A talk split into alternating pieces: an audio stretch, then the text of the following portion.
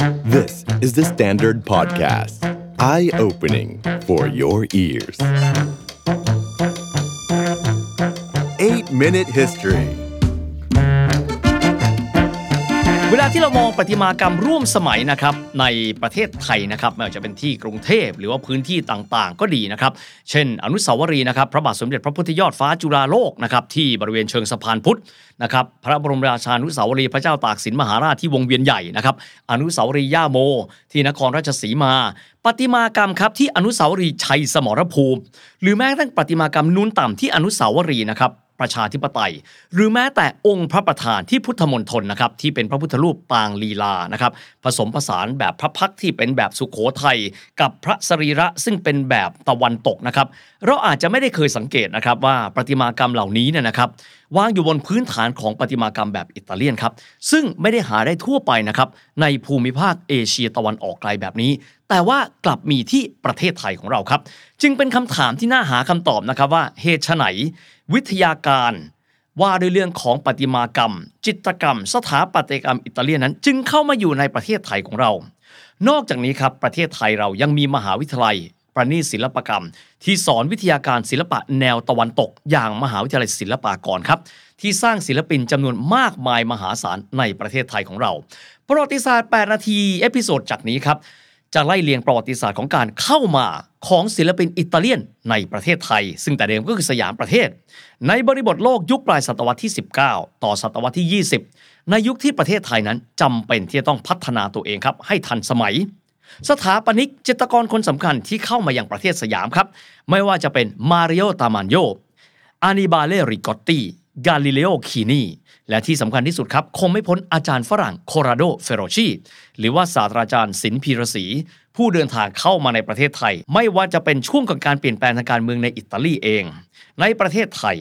หรือว่าช่วงการผันผวนทางการเมืองในยุคของสงครามโลกครั้งที่สองซึ่งท่านเองก็เป็นผู้วางรากฐานศิลปะร่วมสมัยในแผ่นดินสยามเมื่อ 100 ปีที่แล้วครับ การไล่เลียงเรื่องราวนี้นะครับจะต้องบอกว่าเป็นการไล่เลียงแบบทวิภพก็ว่าได้ครับเพราะเป็นเรื่องราวที่เกี่ยวเนื่องทั้งบริบทของสองประเทศเลย ที่ไม่ได้มีพื้นที่ติดกันแต่ว่าห่างกัน นั่นก็คือที่อิตาลี และก็บริบทของสยามประเทศ ซึ่งต่อมาก็คือประเทศไทยของเรานี่แหละครับ หรือแม้กระทั่งที่มีความเกี่ยวเนื่องกันกับการเมืองโลกในยุคจักรวรรดินิยม และสงครามโลกครั้งที่ 2 ดังนั้นขอเริ่มต้นที่บริบทของการเมืองอิตาลีกันก่อนนะครับ ช่วงการเดินทางเข้ามาสู่สยามประเทศ ของบรรดาสถาปนิก จิตรกรและประติมากรท่านต่างๆ ถ้าเราดูลำดับเวลาจะพบนะครับว่าช่วงเวลาพวกนั้นครับเป็นช่วงเวลาปลายศตวรรษที่ 19 นะครับหรือศตวรรษที่พวกอิตาเลียนเขาเรียกว่าออตโตเชนโตก็คือประมาณ 1,800 กว่าๆนี่แหละครับใครก็ตามที่เป็นแฟนรายการประวัติศาสตร์ 8 นาทีคงทราบดีนะครับว่าประเทศที่เป็นสาธารณรัฐอิตาลีย่างปัจจุบันนั้น รวมตัวกันเป็นประเทศครั้งแรกครับในปี 1861 ที่ก็ตรงกับปีที่ 11 ครับ แห่งรัชสมัยพระบาทสมเด็จพระจอมเกล้าเจ้าอยู่หัว หรือว่ารัชกาลที่ 4 แห่งกรุงรัตนโกสินทร์พูดง่ายๆก็คือประมาณสัก 7 ปีก่อนการเริ่มต้นของรัชสมัยรัชกาลที่ 5 การเมืองยุโรปครับในกรอบเวลาแบบนั้น คือช่วงเวลาที่ยุโรปนั้น สิ้นสุดสงครามนโปเลียนในปี 1815 รัฐเล็กๆ ในยุโรปก่อนหน้านั้น ไม่สามารถป้องกันตัวเอง จากการลุกรานของรัฐใหญ่ก็คือฝรั่งเศสได้ จึงเริ่มต้นคิดถึงการร่วมชาติ ของรัฐที่มีคนพูดภาษาเดียวกัน วัฒนธรรมคล้ายคลึงกัน เพื่อรวมตัวกันครับเป็นชาติใหญ่ จึงเกิดกระบวนการรวมชาติของรัฐที่พูดภาษาเยอรมัน ซึ่งเยอรมันรวมกันได้นะครับหลังอิตาลี 10 ปีคือในปี 1871 แล้วก็รัฐที่พูดภาษาอิตาเลียนก็รวมตัวกันได้นะครับเริ่มต้นเป็นราชอาณาจักรอิตาลี 1861 กระบวนการรวมชาติอิตาเลียนนั้นเรียกกันว่า Risorgimento ภายใต้กองทัพของอาณาจักรเปียดมอนต์หรือว่าเปียมอนเต ภายใต้การนำของจูเซเป้การิบัลดีคามิโลเบนโซ ในรัชสมัยของพระเจ้าวิตตอริโอเอมานูเอเลสามารถเป็นผู้นำนะครับ รัฐอิตาเลียนทั้งหลายทำสงครามกับจักรวรรดิออสเตรียฮังการีที่อยู่ทางตอนเหนือของอิตาลี และรวบรวมแผ่นดินที่พูดภาษาเดียวกันเป็นผลสำเร็จ และสถาปนาราชอาณาจักรอิตาลีหรือว่า Regno d'Italia สำเร็จนะครับก่อนเยอรมัน 10 ปี ศูนย์กลางทางการเมืองอิตาลีในยุคแรกครับก็คือเมืองหลวงของรัฐเปียมอนเต ก็คือเมืองที่มีสัญลักษณ์เป็นวัวกระทิง นั่นก็คือเมืองโตริโนครับ หลังจากนั้นก็ย้ายเมืองหลวงครับไปอยู่ที่ฟิเรนเซ่และก็โรมาตามลำดับ แน่นอนนะครับว่าอิตาลีที่เป็นศูนย์กลางศิลปะวิทยาการมานับตั้งแต่เรเนซองส์ก็ยังคงเป็นศูนย์กลางในแง่ศิลปะวัฒนธรรมยุโรปตลอดมา และในปี 1911 ครับก็คือ 50 ปีหลังจากการรวมชาติอิตาลี เมืองโตริโนแห่งนี้เป็นเจ้าภาพจัดงาน World Expo ไปด้วยครับ ก่อนที่จะเชื่อมโยงไปยังไทยนะครับต้องบอกแบบนี้ครับว่างานเอ็กซ์โปที่โตริโนนี้เนี่ยตรงกับสมัยรัชกาลที่ 6 มีบูธหรือว่ามีพาวิเลียนของชาติเอเชียไปโอดโฉมในสามชาติด้วยกันครับ อันได้แก่จีน ญี่ปุ่นซึ่งตรงกับยุคเมจิ แล้วก็สยามนะครับซึ่งปีนั้นเป็นปีแรกแห่งรัชสมัยของรัชกาลที่ 6 และถือเป็นโอกาสแรกๆเลยนะครับที่สยามประเทศได้มีโอกาสแสดงศิลปะวัฒนธรรม ให้คนยุโรปให้เห็นถึงบ้านเมืองของพวกเรา เดี๋ยวค่อยว่ากันนะครับเรื่องความสัมพันธ์ระหว่างอิตาลีกับสยามครับ ทีนี้หันมามองยุโรปอื่นๆ หลังสงครามนโปเลียนครับพอฝรั่งเลิกรบกันเองสองชาติใหญ่ในยุโรปก็คือ British Empire และฝรั่งเศสครับ ไม่ว่าฝรั่งเศสจะอยู่ภายใต้การปกครองแบบไหนก็ตาม พวกเขาก็เดินหน้าล่าอาณานิคมในภูมิภาคของเรา ในฝั่งตะวันตกของไทยครับ อังกฤษขยายอิทธิพล ผ่านบริษัท British East India Company สู่พม่า ต่อมาสถาปนา British Raj ส่วนทางตอนใต้ของไทย อังกฤษเองก็ครอบครองแหลมมาลายู ส่วนตะวันออกของไทยล่ะครับ ฝรั่งเศสสถาปนา French Indochina ไปไกลสักนิดนึงครับ ฮอลันดาก็ครอบครองอินโดนีเซียอยู่ มีความหมายว่าทั่วเอเชียตะวันออกไกลนะครับเป็นของมหาอำนาจของยุโรปเกือบทั้งหมดเลย ยกเว้นจีนที่เป็นเอกราชแต่ในนามครับ แต่ถูกมหาอำนาจ 8 ชาติแผ่อิทธิพลในช่วงบนทนชายฝั่ง และจากนั้นก็จะมีญี่ปุ่นในยุคของเมจิ แล้วก็สยามประเทศครับ ในยุคสมัยนะครับรัชกาลที่ 4 รัชกาลที่ 5 และรัชกาลที่ 6 หันกลับมาที่สยามประเทศกันบ้างครับ เพื่อรักษาเอกราชของชาติไทยที่ถูกหนีบเอาไว้ โดยจักรวรรดินิยมทั้งสองฝั่งเลย จึงต้องใช้วิธีทางการทูตและยอมเสียสละดินแดนบางส่วน ผนวกกับการสร้างชาติให้ทันสมัยมากขึ้น ในปี 1897 ครับก็คือปีที่ 29 แห่งรัชสมัยรัชกาลที่ 5 พระบาทสมเด็จพระจุลจอมเกล้าเจ้าอยู่หัวเสด็จเยือนยุโรป คงไม่ได้เลียงรายละเอียดในที่นี้นะครับ แต่ว่าในช่วงเวลานั้นครับ พระองค์ได้เสด็จไปยังเมืองเวเนเซีย ก็คือเมืองเวนิส ทรงทอดพระเนตรงาน Biennale di Venezia หรืองานแสดงศิลปะนะครับของอิตาลี ก็เป็นไปตามคำทูลเชิญนะครับของทางฝั่งอิตาลี พระองค์ยังได้มีการเสด็จไปยังเมืองโตริโน ซึ่งเป็นเมืองเอกครับของรัฐเปียมอนเต ที่นั่นครับพระองค์ทรงมีดำริในการนำสถาปัตยกรรม จิตรกรรม และประติมากรรมของอิตาลีมายังสยามประเทศ และสิ่งนี้เองครับเป็นจุดเริ่มต้นของการนำเข้าสถาปนิกอิตาเลียนมายังประเทศไทยครับเริ่มต้นจากมาริโอตามันโยที่มายังประเทศไทยหรือว่าสยามประเทศในเวลานั้น ด้วยสัญญาจ้าง 25 ปีครับสำหรับโปรเจกต์การสร้างพระที่นั่งอานันตสมาคม และสิ่งปลูกสร้างสไตล์ตะวันตก ที่ก็รวมถึงสถานีหัวลำโพง เพื่อรองรับการเดินหน้านะครับเริ่มต้นเครือข่ายขนส่งทางระบบรางของประเทศไทยในเวลานั้น สำหรับสถาปนิกมาริโอตามันโยคนนี้ครับ เป็นชาวโตริโนครับ เดินทางมายังประเทศไทย และร่วมงานกับสถาปนิกอีกท่านหนึ่ง ที่มีชื่อว่าอานิบาเลริโกตตีในการสร้างสิ่งปลูกสร้างสถาปัตยกรรมอิตาเลียน ในสไตล์ที่เรียกกันว่าเรเนซองส์แนวใหม่อิตาเลียน หรือว่าสติเลเนโอรินาชิเมนตาเลอิตาเลียโนในประเทศไทย มีสถาปนิกไทยเข้าร่วมด้วยนะครับ ก็คือเจ้าพระยายมราช หรือว่าปั้นสุขุม นอกจากพระที่นั่งอานันตสมาคม ซึ่งใช้หินอ่อนคาราร่าทั้งหลัง ยังมีสถานีหัวลำโพง และยังมีพระราชวังพญาไท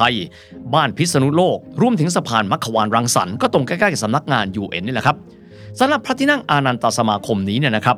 นอกจากตัวอาคารแล้ว ยังมีรายละเอียดอื่นๆครับก็คืองานจิตรกรรมภาพวาดบนเพดานที่เป็นโดมนะครับถ้าเกิดว่าใครผ่านไปที่พระที่นั่งอานันต์คงจะเห็นว่าจะมีโดมใหญ่หนึ่งโดม และยังมีโดมย่อยๆ อีกหลายโดมด้วยกัน ซึ่งในเวลานั้นครับโดมเหล่านี้ครับจะมีงานจิตรกรรมภาพวาดบนเพดาน ซึ่งจะเป็นพระราชกรณียกิจนะครับของกษัตริย์ 5 พระองค์ในยุครัตนโกสินทร์งานนี้ครับจึงได้มีการว่าจ้างจิตรกรชาวอิตาเลียนอีกนายหนึ่งครับ ท่านนี้เป็นชาวฟลอเรนซ์มีชื่อว่ากาลิเลโอคีนี ซึ่งณเวลานั้นครับรัชกาลที่ 5 ได้พบกับกาลิเลโอคีนีคนนี้ ระหว่างที่พระองค์เสด็จประพาสยุโรปครั้งที่ 2 ครับ ในช่วงปี 1907 และในการเสด็จเยือนยุโรปในครั้งที่ 2 นั้น พระองค์ได้เสด็จเยือนงาน Biennale Venezia เป็นครั้งที่ 2 ซึ่งถือเป็นการจัดงานครั้งที่ 7 ด้วยนะครับ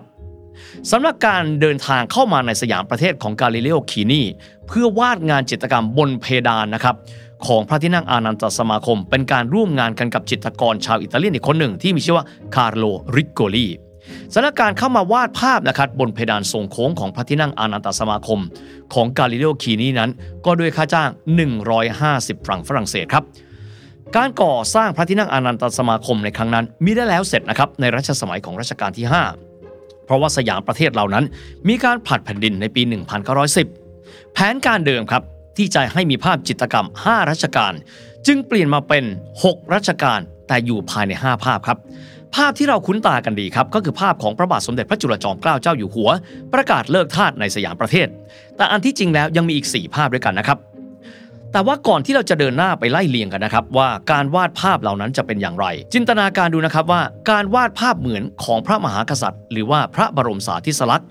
ในยุคที่โลกมีการถ่ายภาพเนี่ยไม่ใช่เรื่องยากใช่ไหมครับ มีภาพวาดมีภาพเคลื่อนไหว ก็สามารถทราบได้ว่าพระพักสรีระนั้นเป็นอย่างไร แต่ว่าการวาดภาพในยุคนั้นครับ โดยเฉพาะยิ่งเลย การวาดพระบรมสารีสลักษณ์ของพระมหากษัตริย์พระองค์ก่อนๆที่ไม่มีภาพถ่ายถือว่าเป็นงานท้าทายอย่างยิ่งสำหรับจิตรกรอิตาเลียนครับ เพราะว่าไม่มีใครครับในยุคปี 1911 ที่เห็นพระพักของพระบาทสมเด็จพระนั่งเกล้าเจ้าอยู่หัว ก็คือรัชกาลที่ 3 พระบาทสมเด็จพระพุทธเลิศล่านภาลัยรัชกาลที่ 2 ไม่ต้องพูดถึงครับประถมกษัตริย์ก็คือพระพุทธยอดฟ้าจุฬาโลกมหาราชรัชกาลที่1นะครับซึ่งพระองค์ในเวลานั้นปี 1911 ก็สวรรคตไปประมาณร้อยปีก่อนหน้าที่จะมีการวาดภาพเกิดแล้วนะครับซึ่งในเรื่องนั้นเดี๋ยวเราคงมาคุยกันนะครับในหัวข้อสิ่งที่เรียกกันว่าอีโคโนกราฟีหรือว่าเทคนิคในการวาดภาพ หรือในการสร้างสรรค์งานประติมากรรม ของบุคคล ซึ่งจิตกร หรือว่าประติมากรไม่ได้เคยเห็นหน้ามาก่อนนะครับแต่ทีนี้ครับกาลิเลโอคีนีสามารถวาดพระบรมสารีสลักษณ์หรือว่าภาพเหมือนของพระมหากษัตริย์ 6 พระองค์ในยุครัตนโกสินทร์ที่บรรจุเอาไว้ใน 5 ภาพครับ ภาพแรกก็คือภาพรัชกาลที่1นะครับครั้งเมื่อเสด็จกลับจากราชการทัพในกัมพูชา ภาพที่2ครับก็คือการผนวกนะครับพระราชกรณียกิจรัชกาลที่ 2 และ 3 เอาไว้ในภาพเดียว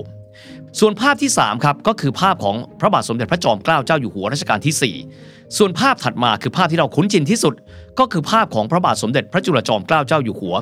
อีกหนึ่งภาพครับก็คือพระบรมสารีสลักษณ์ของรัชกาลที่ 6 ในพระราชพิธีบรมราชาพิเศษนั่นเองครับ จะพบว่านั่นคือยุคแรกครับของสถาปนิกและจิตรกรในสยาม ในยุคแรกก็คือยุคสมัยรัชกาลที่ 5 ซึ่งเป็นยุคที่กลุ่มสถาปนิกของอิตาลีนั้นมาจากโตริโน ส่วนจิตรกรนั้นมาจากฟลอเรนซ์ แต่สังเกตอย่างหนึ่งไหมครับว่า ณ เวลานั้นสยามประเทศยังไม่มีประติมากร หรือผู้ปั้นไม่ว่าจะเป็นประติมากร นูนต่ำนูนสูง หรือว่าลอยตัวครับ ทีนี้ครับสยามประเทศนะครับอย่างที่ได้บอกไปแล้วนะครับมีการผลัดแผ่นดินจากรัชกาลที่ 5 เป็นรัชกาลที่ 6 ในปี 1910 ซึ่งต้องบอกว่าถ้าเทียบกับไทม์ไลน์ประวัติศาสตร์โลกนะครับในปี 1911 ก็คือปีที่จีนนั้นเปลี่ยนแปลงการปกครองจากสมบูรณาญาสิทธิราช หรือว่าระบอบฮ่องเต้ที่อยู่มา 5,000 ปี เป็นระบอบสาธารณรัฐ ในขณะที่รัสเซียเองก็มีการเปลี่ยนแปลงทางการเมืองหลังจากนั้นไม่นานกล่าวคือ การล้มล้างราชวงศ์โรมานอฟ และนำไปสู่การปฏิวัติเมนเชวิก และบอลเชวิกตามลำดับในรัชสมัยของรัชกาลที่ 6 ครับ โลกผันผวนมากมาย สยามประเทศเองเผชิญกับแรงกดดันจำนวนมากมาย และมีความจำเป็นในการที่จะต้องพัฒนาประเทศให้มีความทันสมัย ส่วนหนึ่งครับก็คือการที่สยามประเทศได้มีการส่งนักเรียนนั้นไปเรียนต่อยังต่างประเทศ เรื่องการพัฒนาศิลปะวิทยาการในราชอาณาจักรเองก็มีความสำคัญด้วยเช่นเดียวกัน ด้วยการที่สยามประเทศในเวลานั้น เริ่มต้นมีระบบเงินตราตามหลักสากล และจะต้องมีการหลอมเหรียญกระสาบที่ทันสมัย ดังนั้นครับจึงจำเป็นต้องมีการใช้ประติมากร ผู้เชี่ยวชาญประติมากรรม นูนต่ำและนูนสูงนะครับจึงขอความร่วมมือให้ทางการอิตาเลียนนั้น ช่วยจัดประกวดศิลปิน โดยเฉพาะยิ่งเลยประติมากรครับ เพื่อให้ได้มาซึ่งประติมากรชาวอิตาเลียน ให้เข้ามายังสยามประเทศ ถ่ายทอดวิทยาการเรื่องการสร้างประติมากรรม หรือว่างานปั้นเหล่านี้เนี่ยให้กับสยามประเทศ เงินเดือนที่ตั้งเอาไว้สำหรับผู้ที่ชนะการประกวด และเข้ามาทำงานในประเทศไทย คือเงินเดือนเดือนละ 800 บาทครับ ถ้าเกิดว่าเทียบเป็นเงินอิตาเลียนอยู่ที่ 80,000 lire ซึ่งถือได้ว่าเงินก้อนนี้สูงกว่านะครับเงินเดือนระดับผู้บริหารระดับสูงในอิตาลี 3 เท่าตัวนั่นเอง ผลการแข่งขันในครั้งนั้นที่มีขึ้นในปี 1923 ครับ ปรากฏชื่อผู้ชนะว่า Corrado Feroci เป็นศิลปินจากฟลอเรนซ์ครับ บุคคลที่ต่อมากลายเป็นผู้มีคุณูปการต่อวงการศิลปะร่วมสมัย ในไทยอย่างมหาศาล ในนามที่เรารู้จักกันว่า ศาสตราจารย์ศิลป์ พีระศรี